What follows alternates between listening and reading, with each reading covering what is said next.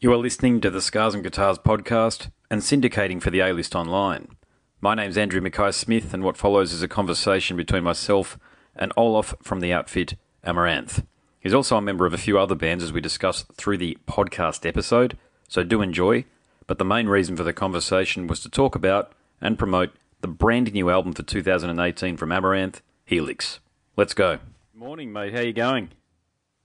Hey, good evening, Andrew. Everything is going fine over here. How are you?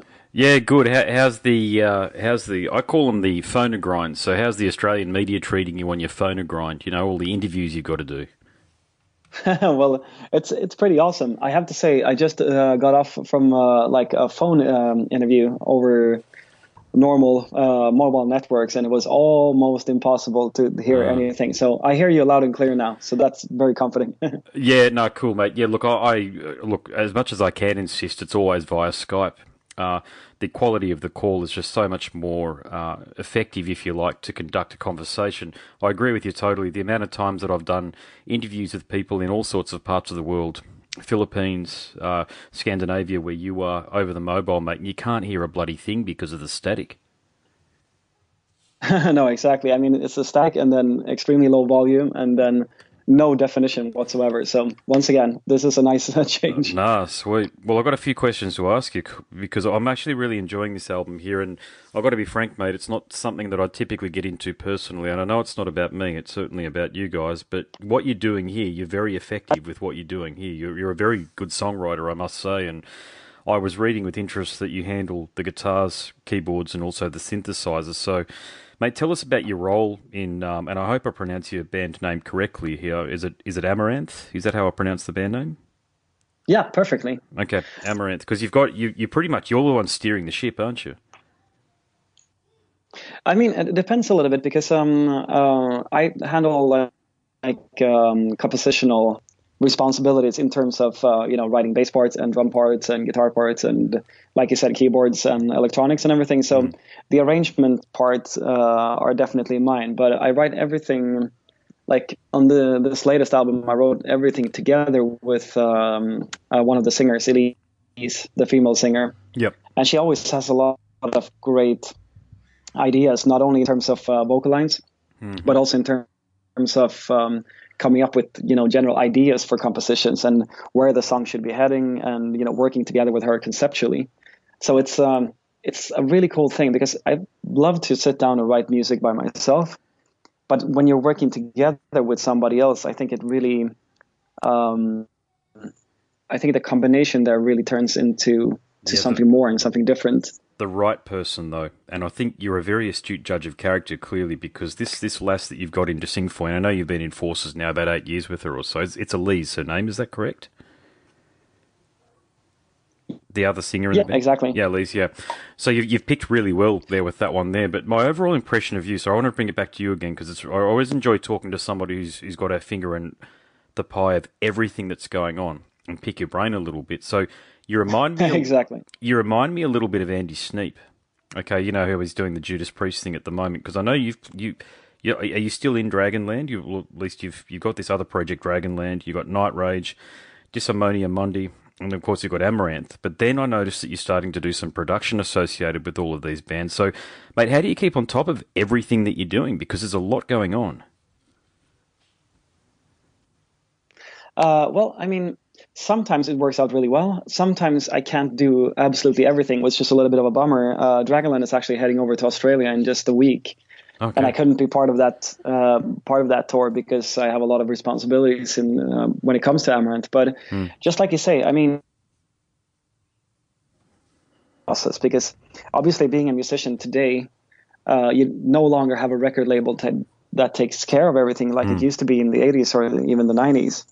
So for me, it's really interesting to see how things work in everything from you know the planning and the booking of the shows to you know composing the songs and recording them aspects. Also, you know the marketing plans and um, and doing press and promo and interviews. So yep. and also also visual design and video recordings. So it's a very, very multifaceted kind of um, profession, I have to say. And it's also what keeps it fresh, if you know what I mean. Because when you've been on the road for, let's say, uh, three months straight, and then you come back home, just like I did um, very recently. Hmm. You, it's, a very very welcome change of pace because you go from being a touring musician with everything that that entails yeah.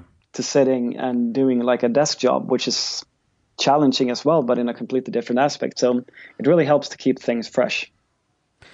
Yeah, it does. It does. But you, have got a lot of motivation too. So you're a smart bloke. I can tell that much. You've got some raw intelligence behind you, which obviously helps. But you've also got the ability to put your plans in action, to get everybody organised, to issue instructions, and to have people follow your instructions is, is another thing. So talk to me about your leadership style. This is a question I haven't asked before, and I thought you'd be a good one to, to answer it because of how much you're doing. So, what sort of leadership do you bring to all of the bands that, that you're overseeing and that you're a part of? It's a very interesting question, actually, because um, I think every leader has a very, very different sort of um, leadership style, just like you say. And I think, mm.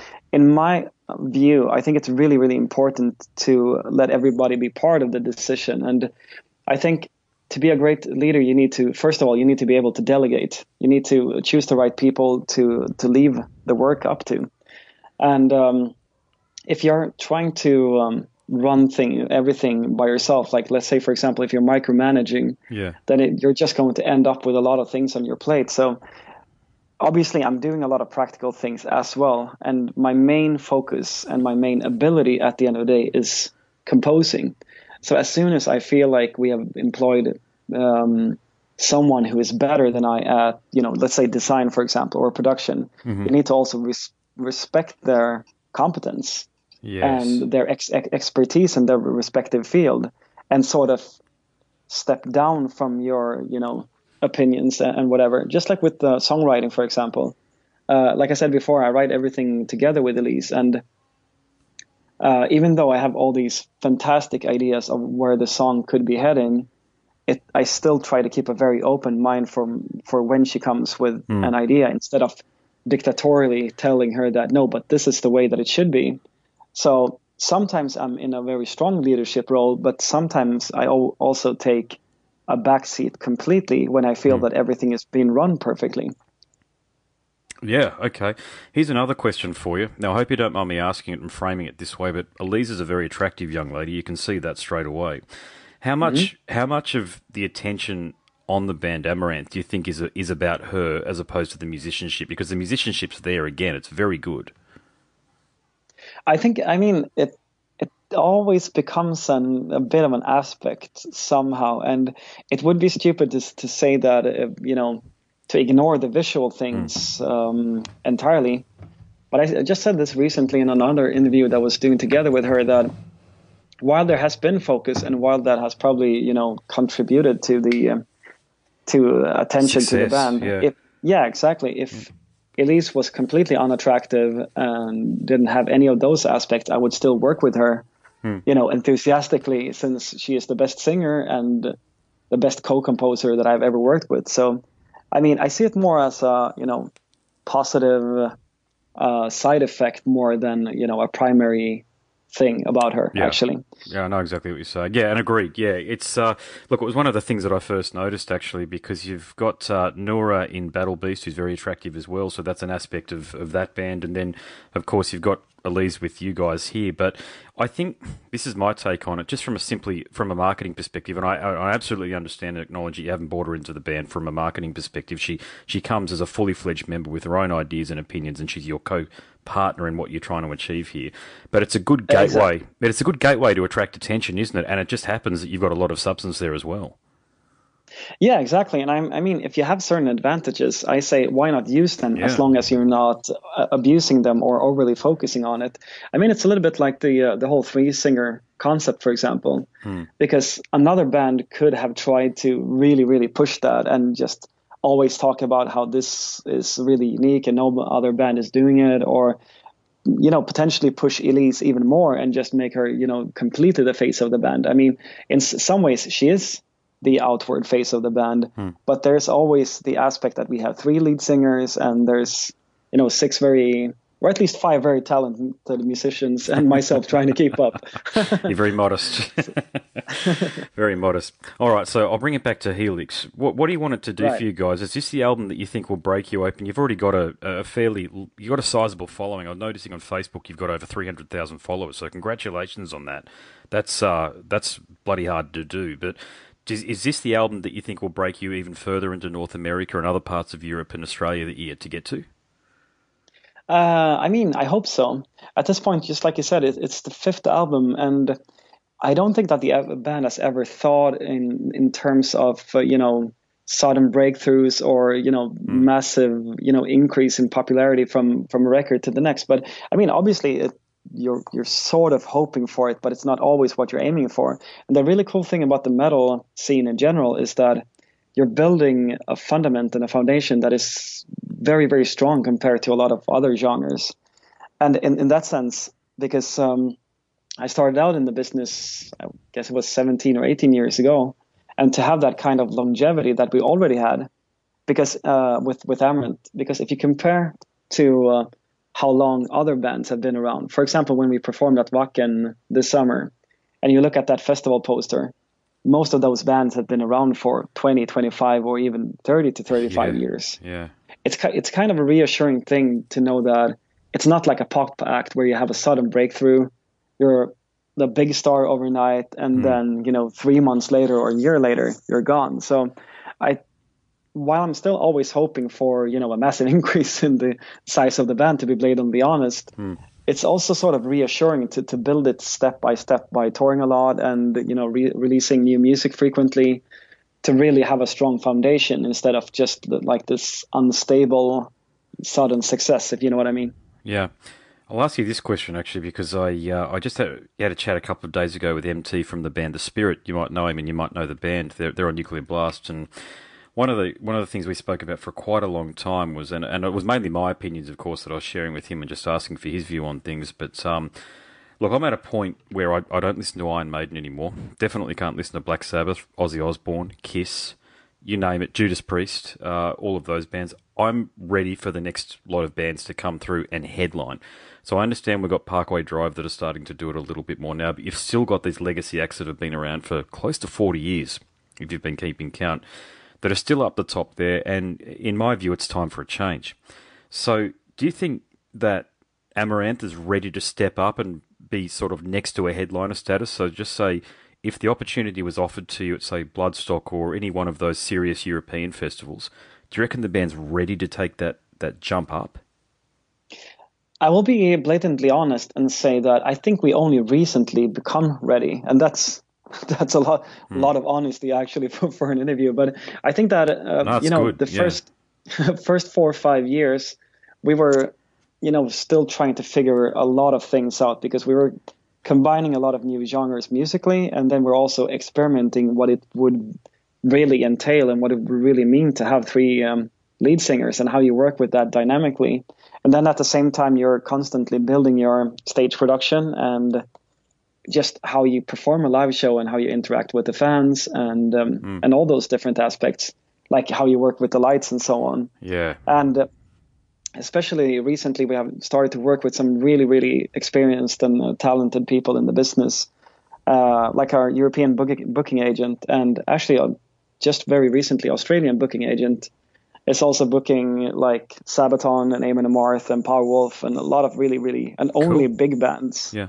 so so the idea now is to try to bring it up to to that level because just like you said yourself there's going to be a massive shift that is going to take place within the next three to five years because a lot of these um, let's say for example at least five or six or seven of the festivals that we played this summer was headlined uh, either by Judas Priest or by Ozzy Osbourne yeah, or by right. Iron Maiden yeah. and so on and it's not going to be physically possible for them to to do that. So you can already see that with Wacken, for example. Uh, next year's Wacken got announced with Sabaton as the headliner, and I can tell you from from my perspective, it's not a coincidence because they want to try it out and see what is it like to bring yeah. some of the uh, you know bigger current bands uh, as the headliner. Does it work? And the Wacken sold out just as quickly as it always does. So there's a shift there coming, and obviously it's it's a difficult spot to get to, but um, we're starting to see the path a lot more clearly now, at least.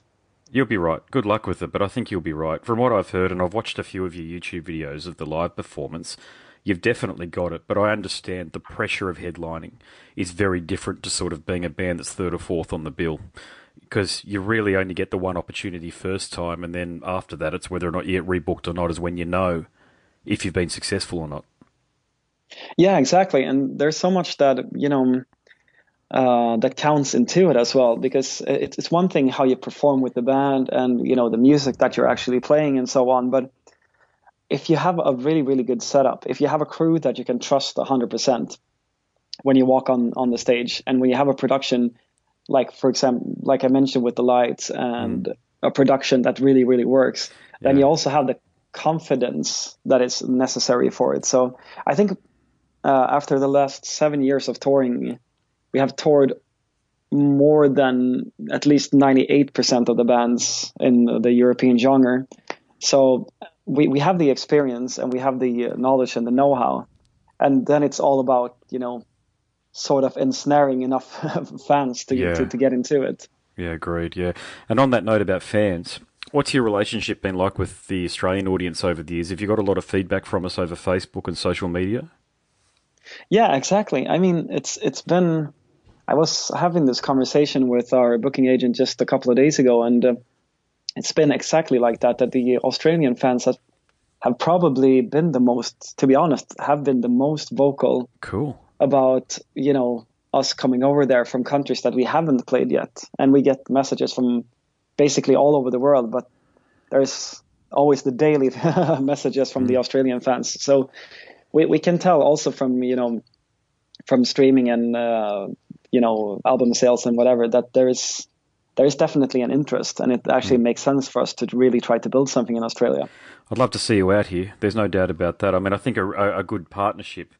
I'm trying to think of a band to work with, but there are so many. You know, we mentioned Sabaton. It could be Gojira. Anybody really that I think you guys would make a really good partnership with. And I live in Brisbane or, or, just outside of Brisbane on the coast, and uh, we've got something called Riverstage here, which is in the city. Really nice. Uh, really nice venue for a gig because it's open air. I can really see you guys owning that. You know, like you know, a band just before Megadeth go on stage or something like that to to uh, as a really good co-headliner. So just plant the seed for that now, and we'll wait and see what happens. Yeah, exactly. I mean, it's it's always important that when you're trying to like get into a new market, like when we played South America, Last year we were tour, uh, touring with Tarja, for example, yeah, and um, which is who is just absolutely massive in, in South America, yeah. and it becomes becomes a really good springboard so that the next time around that you come around as a as a headliner, people are already aware of what you can do, not only on the album but also in a live context. All right, mate. I better let you go. Thanks for the chat. I really appreciate it. Thanks for answering my questions. I know I'm, I'm a bit more detailed than what you might be used to, but uh, I'm just curious. Yeah, but it's really interesting. Yeah, but it's it's really interesting to talk about different aspects instead of just explaining where the band comes from and how we started and everything. So it was really interesting, Andrew. Thank you so much. Now, congratulations too. I meant what I said before. Uh, I'll be following your career actually from afar, and I hope we can catch up when you come to Australia or if I go over to Europe, mate, because I, I do admire what you're doing. I do think it takes a lot of hard work, dedication, and commitment, and you got your head screwed on the right way. So I just think it's forward for you from here, mate. So congratulations on the work you've done so far, and good luck moving forward. Yeah, thank you very much, Andrew, and looking forward to sit down and elaborate on these things when hopefully when we come to Brisbane next year. Yeah, I hope our paths cross again for sure. Yeah. Absolutely. No worries, mate. All the best. Thank you. Yeah, have a great evening. Bye bye. Cheers. Bye. Cheers. Bye. You have been listening to the Scars and Guitars podcast and syndicating for the A List Online. My name's Andrew Mackay Smith, and that was a conversation that featured Olof from the outfit Amaranthe. Thank you so much for listening.